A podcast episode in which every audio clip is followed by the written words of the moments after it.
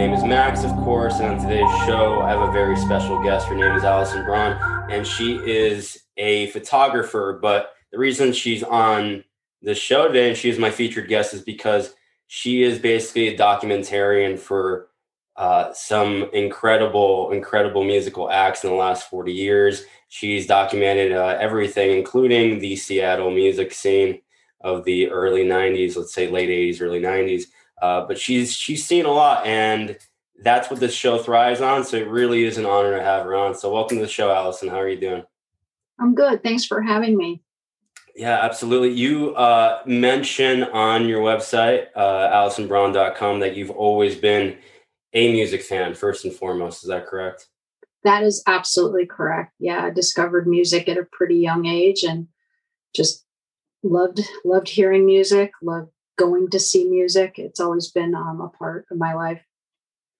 Uh, you, what what struck me is that in that opening statement on your website, uh, it mentions that you were, I believe, ten years old when you saw your uh, you saw Kiss in '76, which must have been the Destroyer tour. It was. Oh, it, wait, no, it wasn't Destroyer. I think it was the Love Gun tour, actually. And oh, I think Love it was Gun. someone had corrected me. It was 1977. But yeah. Okay, so the year after, even better. That was 11, even better. Yeah. So it was the Love Gun tour and Cheap Trick opened. Oh my God. And that's Cheap Trick, right? When they were emerging. Uh, they must have been on their second record at that point, maybe. Yeah. In, I, in color. I never heard of them. I was there for Kiss. yeah.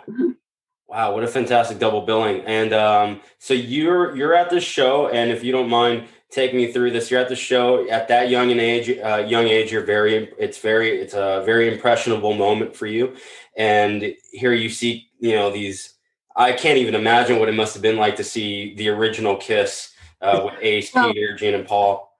I was a Kiss fan, and I was, I think, uh, in sixth grade, I was Peter Criss for Halloween and and I didn't have pierced ears, so I just like hung some like roped big loops on my ear so it looked like I had earrings in, and I I did the makeup and you know wore the outfit, so I was I I knew exactly what you know what Kiss was and what um, I was getting myself into. I'm not entirely sure my father knew, but yeah, so he he graciously uh, got some tickets from a business associate and took me to the show and uh, we brought a camera and um, I saw, I think it might have been Bob Gruen. I have to reach out to him and find out. But there was a photographer down in the front taking pictures.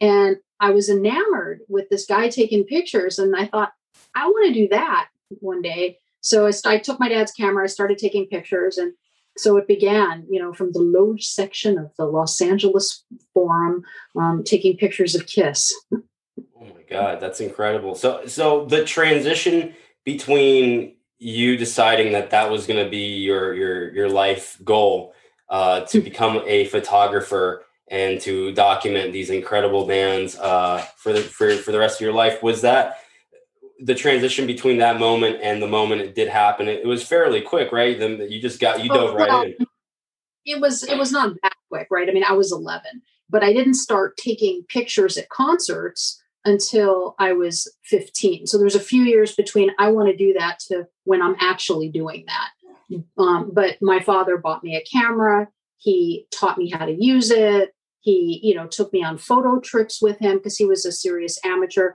So I learned at a very young age, you know, it was film photography, you know, what different lenses are, f stops, how to, you know, um, frame a picture.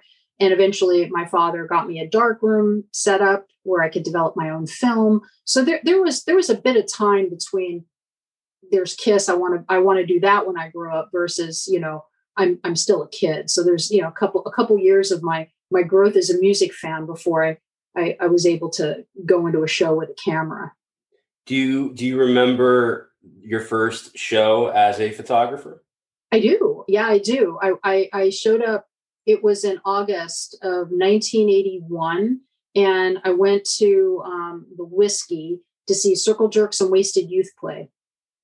Incredible. That's yeah, cool. and I just showed up early, um, you know, with with a friend of mine, and we just got in because you, you know when you when you get there early, no one stops you, and we just went in and waited with my camera, and I, you know I ended up taking pictures. That was the first show.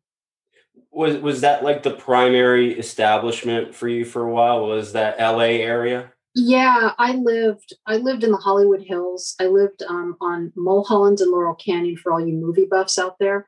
Uh, and so it was about two miles down Laurel Canyon, a very sort of famous rock and rolly neighborhood, um, to the Sunset Strip. And the Whisky A Go Go at the time was part of several clubs that were the nexus for you know punk rock music. It, there was the Whisky, uh, there was the Starwood, um, there was the Roxy, uh, heavy rock and roll at the Troubadour. So the you know there was you know, this the strip had several clubs of which you know the Starwood and the Whisky were the most friendly to this type of music at the time. Um, Gazzarri's was around there too, right? Yeah, Gazzarri's was on on the Sunset Strip, and I have to tell you, I've never set foot in Gazzarri's. There was absolutely nothing ever at Gazzarri's that was interesting to me, and I lived there for in that area for 25 years, and I never went to Gazzarri's. yeah, I, I mean, uh, Gazzarri's is more like um the the hard rock bands of the era. Yeah, it was more like like the you know no no disrespect to Ratt because they were probably one of the hardest working bands in LA. You know right. that type you know more more of a rock genre than right. than a punk genre. Yeah. So so what you said you uh you were a huge Kiss fan. What got you involved in punk music per se? Because that mm. seems to be where you really like found your foundation. Oh, yeah. for, for well, aside from Kiss, I liked Black Sabbath. Um, you know, I liked Deep Purple.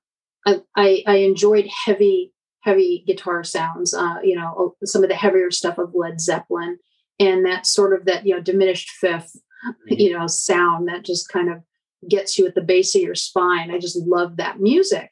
And you know, listening to you know some of some of the early punk stuff that I listened to, early DOA, early Circle Jerks. You know, it was fast, it was loud, um, it had that visceral that visceral tone you know that you can't you can't really explain with words it just sort of it hits your nervous system mm-hmm. and that's where i was like wow i want to i want that i want more of that uh, there there's something that i feel resonates in your photography uh, that's very punk rock in that what, what shocked me the most is how um present your photography is in that moment. Like uh, normally you look at a photograph and it's very designated to a certain era and you you right. believe that it's in it's part of that era just with the way it was shot and the mm-hmm. what was used at that time. What's amazing about your photography in particular is you have some of these shots from the decade of the 1980s and they all look very modern. Everything looks very visceral and live and real and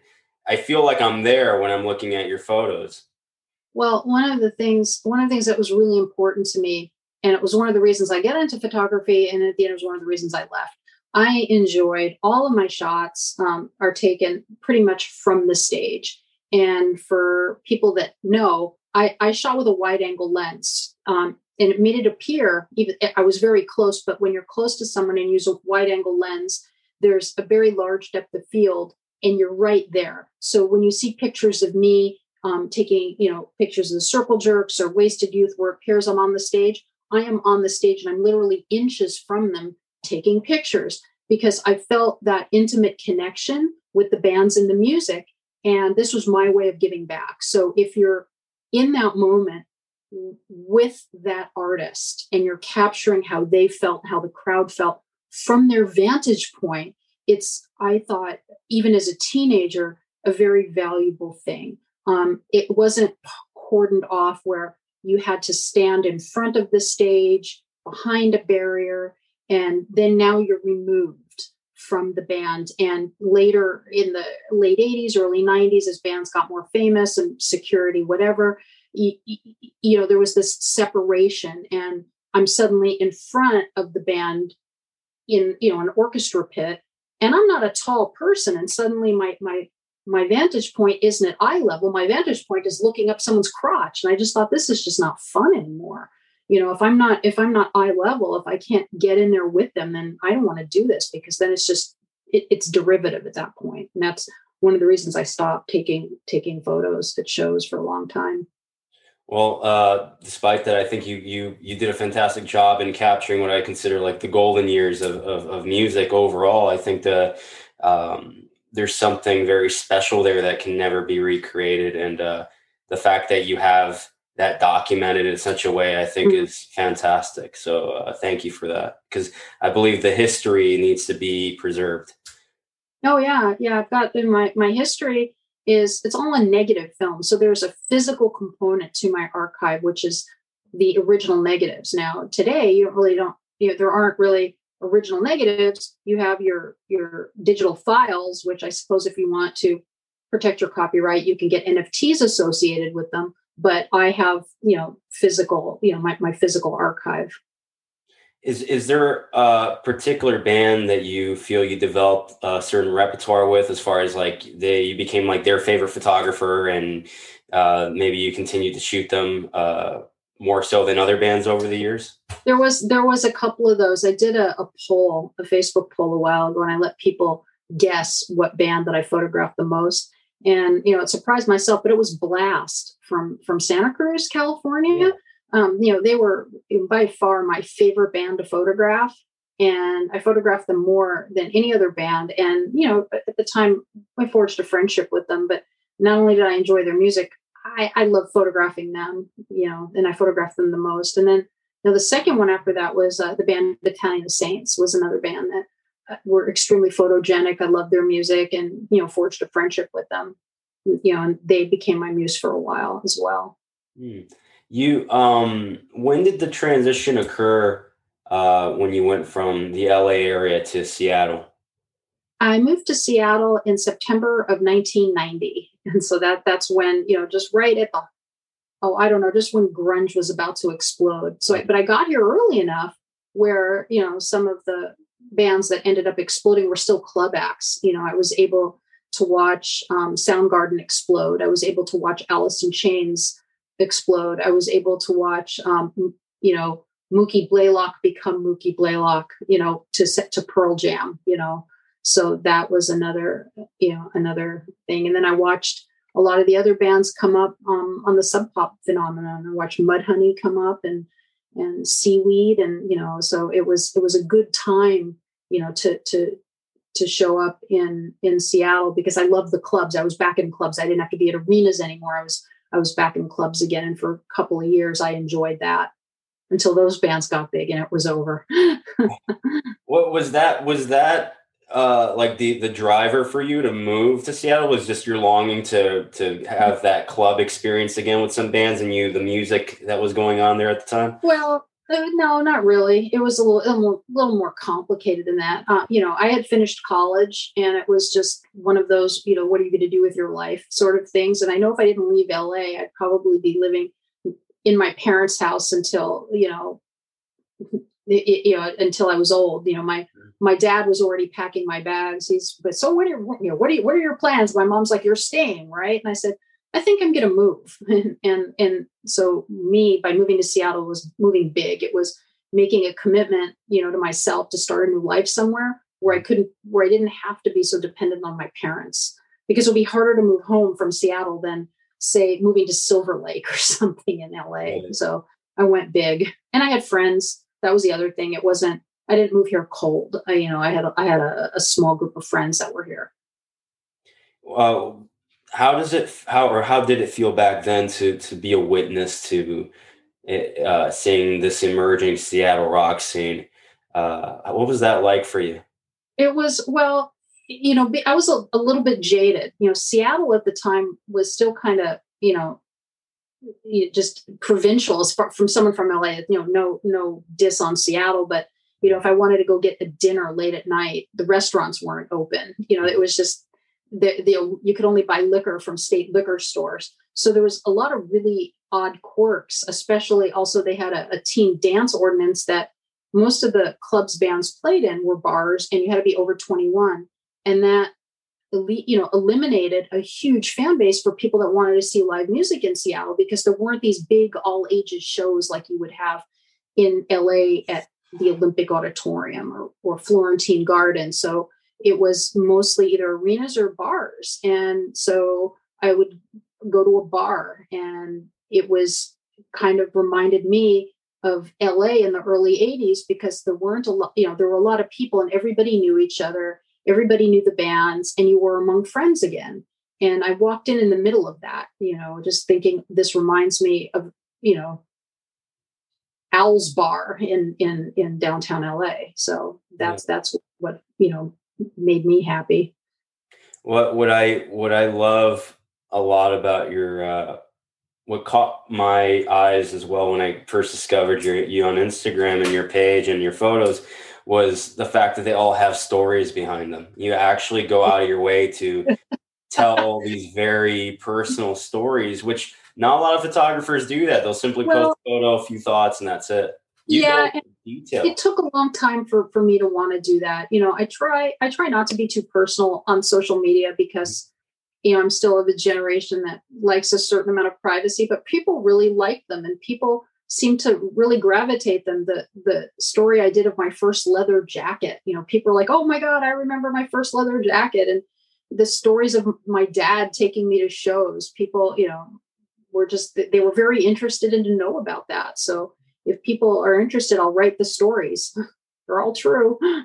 I mean, you've got everyone there from uh, you know legendary people like Nina Hagen on there, and and you got Lemmy from Motorhead. Uh, you know, Sin 34, which you don't really hear of that often, and the Damned. Well, they were my friend. You know, a lot of these people were my friends. The band Sin 34, you know, especially Dave Dave Markey, who's the drummer. He had a magazine called We Got Power, and I started. I met him at a place called Okie Dogs in Hollywood. And, you know, we just started talking and he had this magazine and a band. So I started writing for his magazine and photographing his band, you know, which was Sin 34. And that's the way LA worked. You meet somebody and through them, there's this great six degrees of separation to a whole bunch of other people that are connected either through school or through magazines or through a club so, so you also have uh, you're also a writer. You come from a writer's background as well, then, huh? I do. Yeah, I wrote. Um, I wrote columns for Maximum Rock and Roll and Flipside magazine. Um, you know, I never played an instrument, wasn't in a band, didn't write music, but I could write and I could take pictures. And so this was my, um, you know, just sort of contribution to the scene. You know, I'm not gonna, no one's gonna hear my guitar solo, but they'll see my columns, they'll see my interviews, and you know my pictures will be there, and that that's you know how I how I contributed. Yeah, I mean, again, there's just something to be said for me personally about the the historical relevancy of music and how mm-hmm. powerful it can be. Um, and I think a lot of people can maybe sit or maybe the youth of today maybe even take it for granted uh, quite a bit. And to me, there's just something that needs to be preserved there for future generations. I think, as yeah. far as like people knowing um, the historical context of of their lineage and who influenced who and why and why these why should we pay attention to certain eras and certain scenes and certain bands and artists to me there's without the history uh, the music just isn't as elevated elevated as it potentially could be you know? Yeah. Yeah and totally and that's one of the things that i was acutely aware of even as a kid mm-hmm. is the historical significance of what i was documenting. You know there, there's a lot of people like, i just brought my my my camera to a show because i like to take pictures of my friends or whatever but i was thinking a little bit ahead of that. I'm thinking this is a movement in popular music history mm-hmm. that's going to need to be recorded because people are going to come back to this much like they did you know in the 60s so it's uh, i looked at it the same the same way from collecting and documenting um, musical movement yeah and uh, with that being said i would love if you don't mind just um, there was a few shots in particular that stood out to me and mm-hmm. if you don't mind me bringing them up and maybe asking you some thoughts on on that particular photo sure uh, yeah there's one that immediately caught my eye was a photo of uh, hr from the bad brains and uh, you consider it and i quote uh, the hardest band i ever photographed as far as bad yep. brains because of hr oh my God. I chased that band around for 81, 82, 83, 84, 85. I chased that band around for five years and it was, it, it was a joke. Um, I, I I couldn't. I don't know what it was. If it was HR was so kinetic or the band just moved. I just never got the shot I wanted. And it became this mission for me that I'm just going to go see the Bad Brains every single time they play in Southern California. And I'm just going to go to the show and I'm going to take pictures of that band and I'm going to keep doing it until I get at least one good shot of the Bad Brains. And I think finally in 1986 at, at, um, at a place called Casa de la Raza in Santa Barbara, I got like three good pictures. Um, but the ones in my book, they're okay, but they're not, you know, there were other better pictures. And I just tried. it was just a joke. And the best pictures I actually ever got of the Bad Brains weren't even them being playing live. It was at a friend's house in Hollywood. I did a photo session while they were just sitting there, and I took these really nice portraits of each member of the band. And those were actually my best pictures. But I never was really happy completely happy with my live shots of the Bad Brains. They were a difficult band to shoot. So they just wouldn't stand still for one. They wouldn't stand. Yeah, they wouldn't stand still. And also, there's a lot of things in photography. I mean, now that we take for granted, an autofocus camera, you know, a burst. Um, you know, Glen Friedman, in my opinion, has taken the definitive shots of the Bad Brains. He's got these awesome pictures of the Bad Brains, but I don't know how many he, you know, how many images he flew off of his motor drive before he got a picture. But when when you're using film, and you know, I had a motor drive which was I think all of six frames a second, but it's so cute now.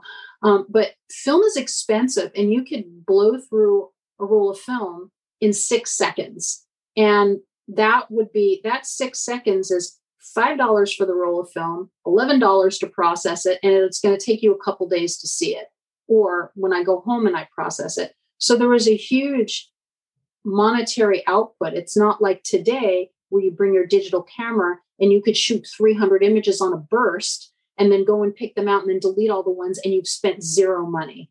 You know, it was also, I'm a kid, I don't have a lot of money. So I have one roll of film that I could shoot this band with. And I had to be very careful to try to line up the pictures. Otherwise, I'll just blow through the whole film and I, I will have nothing. So it, you had to be strategic about it to a degree. Yeah. Totally. Yeah. It's it's you have to think like I I would reserve maybe one roll of film for the headliner and maybe a half a roll for some of the opening acts or sometimes maybe one image of, of each member because it's it was expensive and I was just a kid. I didn't have a lot of money and most of the time I didn't get paid for this. I traded my photos for a, a spot on the guest list.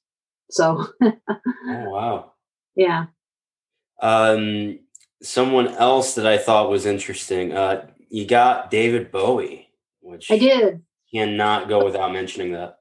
Yeah i was when i moved to seattle um i saw that Tin Machine was playing at, at um the, the paramount i think. And by that time i had connections you know i could just show up. I knew the promoter and i just david bowie was someone who i idolized growing up loved his music. And I thought I want to take pictures of David Bowie as like my personal bucket list. Mm-hmm. I had a few, there's a few bands on my personal bucket list, not because I was paid to do, just because I wanted to.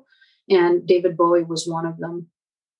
And and it, I think it's interesting that you caught him during the Tin Machine era, which was almost like his punk rock, uh, kind of like garage band uh, kind of um, era, where he did these two records where he kind of mm-hmm. wanted to not be David Bowie anymore. He wanted to be in a band situation again. Right. And uh, I thought that was interesting that that's when you captured him. Was yeah, was it was a great a great way to capture him. You know, it was just it was very non um, confrontational. The, it was at a smaller venue.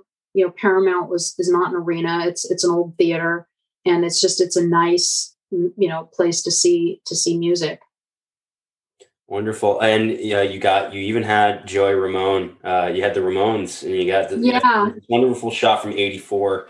Uh, I, I booked them at my at my college. Um, I helped I helped promote that. You know, by loaning our club's name. I was in a um, alternative music uh, club at Cal State Northridge, and as as such, we can rent uh, you know, rent the facilities for cheap. So people piggybacked on us for sponsorship so they could rent the hall to put on a show. Amazing. Um, you, there's one person in particular that really struck out to me because you had you have mostly um, artists that are more in the punk vein, but then I saw one shot that was just a very um, it kind of it definitely humanizes this legend, this icon, and I'm speaking of uh, Ronnie James Dio. James Dio, yeah, yeah I, that was it, it. It was um, I didn't I never met Ronnie until that time, so I don't know what kind of person you know he was. I know what he, kind of person he was on stage. You know, the guy was just this charismatic legend, mm-hmm. but we were both at this music convention and he looked like an uncomfortable guy at the buffet. You know, it's just that he was kind of standing back and either because he was shy or didn't want to be there or I don't know what, you know, what was going on in his head. I just I walked up to him I'm like, "Hey, I said you look like you really don't want to be here. You know, if let's let's go take a walk and I'd like to talk to you and take your picture if that's okay because I I'm I'm not happy here either." So we just took a walk and while we walked, we talked, and I just took a couple pictures of him. And, you know, he was just the nicest, most unassuming guy, you know, and it was just a picture of two people talking, hanging out, you know, at a moment in time. I mean, the fact that he actually just took you at your word and said, "Yeah, let's go for that walk," that to me says everything. Well, I tried, you know, I, have been around enough people in in bands that you can kind of tell when they don't want to i mean i'm not speaking for everybody but mm-hmm. there's when people don't want to be somewhere you can kind of tell that they're just done you know because they're forced to do something they're required to do something and they just would rather be anywhere but there. And i just kind of sense that in him. And i'm a total stranger. He had no idea who i was you know but it was i was um what do you call it real enough that it was okay. You know i wasn't some you know vapid person. I just thought it's a nice day. Let's just get away from these people and talk. Right on. And and uh, last but not least, I can't go without mentioning uh, 1990 Club Spice. You got Billy Idol, Sam Kinison, and and then on the side you have a separate photo that you threw into the sort of collage of Jon Bon Jovi. And apparently this took place at uh, Robert De Niro's birthday party. I didn't even and and this is just one of those i didn't even remember taking them. I saw the archive out. I'm just going through and it was my archive for the band scatterbrain.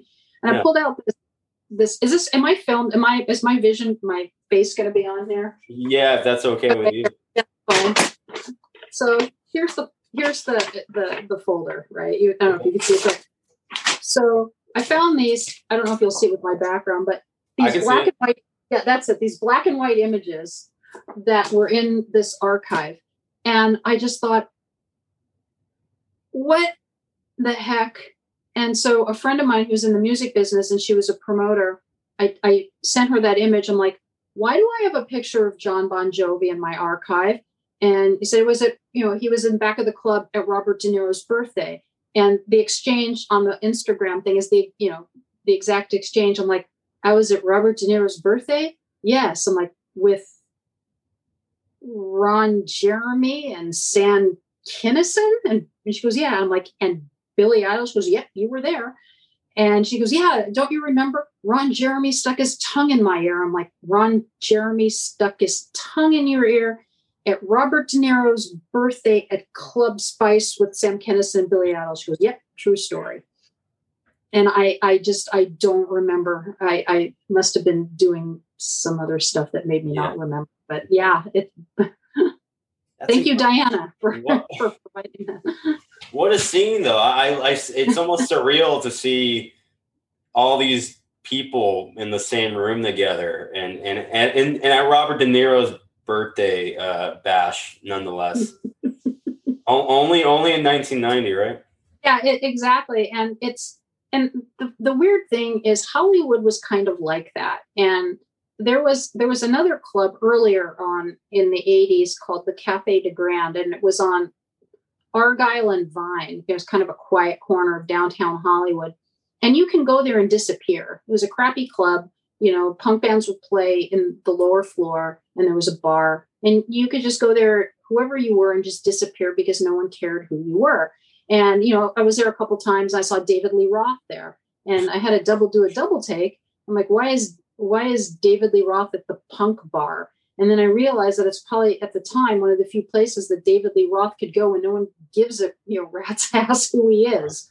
And you know that was kind of like what you know some of these clubs in Hollywood were. It doesn't matter, you know, you could be yourself even if you were. I guess Sam Kinison was you know pretty big comedian at the time. There weren't people hanging on to him. He could just be at this party or and just not have to perform, you know, for for his fans. So. Right. So basically, it was just a world onto itself. Really, it's like that LA scene was just one big bubble of of personalities, wasn't it? Well, yeah. I mean, I don't think it was one big bubble. I think there were a lot of bubbles. There's, you know, a whole bunch of different bubbles that, depending on, you know, where you were. But yeah, it, it, it definitely, just by the geography, you know, you would go out and there'd be a lot of a lot of people um, that were no, you know, noteworthy, but nobody cared, you know, and and I think that's important if you're, I guess, have what you know, a celebrity status to be able to go somewhere and just nobody cares who you are. So ultimately, when you look back at all these photos after all these years, what what comes to mind for you? What what, what do you think when you look back at all this? Well, I definitely think it was a simpler time. Uh, you know, I mean, this August will be the 40th year of the start of my, you know, photography. And you realize at, you know, my age at 15, I had no cell phone. There were no cell nobody had cell phone. Wait, yeah, 1981, there were no cell phones. And there was no such thing as social media. And there was no internet. And nobody had a computer. Uh, it, and you had to be a kid in the way kids had been kids for you know the previous couple of millennia that you you know through word of mouth is how you discovered new things um, through you know just serendipity or going to you know a record store or having someone tell you or a, a sympathetic dj playing some interesting music on their show is how how we discovered this or we did it ourselves. We promoted our own shows. We you know, wrote our own magazines. And it was a do it yourself attitude because it was simple. You could go to, go to, um, you know, Kinko's and make a magazine. There was a whole cassette trading subculture of you'd go to a show and somebody would have that show recorded on a cassette. Not like the fancy cassette recordings that people would do at Grateful Dead shows, but crappy ass, you know, things you could barely hear but that's how you would discover stuff. So it was very simple. There was no such thing as a social media influencer because there was no social media. So it was a lot easier for people to just make friends and have your circle of friends and discover new things organically. And now it's a lot more complicated, you know, with with you know people trying you know their darndest to humiliate themselves enough so they can get more fans on on social media yeah, um, I like you said it all, and uh, I I kind of wish we were living, we were still living in some simpler times. Yeah, uh, there was a magic. Come to the house, we get in the car, we go to a show. I take pictures, come home, develop them, and mail them to Flipside, where they may or may not print them. You know, it was very simple. there was an authenticity there too because you put so much work and effort into into what you loved or and, and so much passion into it. it it felt genuine and it was genuine. And, and for the for most people it was a genuine uh, one-on-one relationship between said fan and said artist and and and yeah. the bond and, a real bond there. And the the um artists that i became friends with some of them i'm still friendly with now you know 40 years later that they contact me, ask me how I'm doing, you know, show me pictures of their kids. Some have moved to Seattle, you know, and I'm just I'm I'm happy that some of the friendships that I made are enduring in that respect. Is there is there one artist or one band in particular that you never got to capture on film that you it was like the the, the big what if for you? yeah, it was. I, I make a joke. I never photographed Minor Threat. Yeah, and and that was it was it was yeah and and i, I was on um, another podcast and I, I said yeah my, my biggest disappointment was never photographing minor threat because i had um I, I, had a nose job and i was recovering from plastic surgery so i didn't go see minor threat uh, there's a so if you don't mind uh, telling me a bit about your book, you have a, a, mm-hmm. a, a photography book that uh, was recently released. It's uh, in the pit. In the pit, yeah. It's from eighty-one to ninety, right? Eighty-one to ninety-one, yeah, or something. I don't think I had a copy here, but my cadenza is not opening. Okay. Yeah, yeah. I, will, I, will, be ordering a copy of this book. Uh, you you have a uh, a pretty good selection of artists to get everyone from the Dead Kennedys to Bad mm-hmm. Brains, mm-hmm. Wasted Youth, Misfit, Misfits, Black Flag, Forty Five Graves, Soundgarden, and more. Yeah, I had um I I had curated that book as originally as a portfolio of my favorite pictures, and um you know I published it a long time, and then I couldn't keep up with it because so many people wanted it, and you know, my COVID project was this book and print business I was running out of my my home office, and it got too much. So um, someone who followed me has a, a record label in Berlin. And they said, "I'll publish your book, and we'll we'll we'll send this around worldwide." So um, you know, No Plan Records ended up publishing my book, and you can order it through my website. And we ship all around the world now. You know, I've, I've sold you know a lot of books since you know they started moving them and i'm happy to do it again do it do it yourself right there was an independent um, printer in croatia that did you know some anarchist books that did a really good job printing it um, you know no plan records in berlin um, knows everybody and through their connections um, they're able to get them into independent record stores and through my connections i've gotten them into independent record stores and galleries so it's a real sort of old fashioned do it yourself, not on Amazon sort of thing. You know, if you want the books, you got to get them from us. And I just, I appreciate that sort of retro way. Maybe it, maybe it's not the most modern, but it, to me, it's the most authentic. And, you know, we price them so people can afford them. You know, I want my art to be seen. I want people to have books. I want people to buy prints. So I, I keep, I keep the price points in a way that, you know, people can afford my artwork. Yeah, and, and I would I speaking for all uh, music fans out there who really value music. I think that's uh, the greatest treasure that there are people such as yourself out there who truly value music. Um, really giving giving that to the fans in a way that uh, that we really appreciate. So thank you so much for that. Yeah, no problem. And and I love when people buy my prints and they say that's me in the picture next to Cal from Discharge. You know, I'm like, wow, that's you. You know, ten percent off. that's you know, I, I I really enjoy when um, I sell pictures to people that are in the photo, or even better, someone says, "My dad was in that band, and that's him playing guitar." Can I get a picture of that?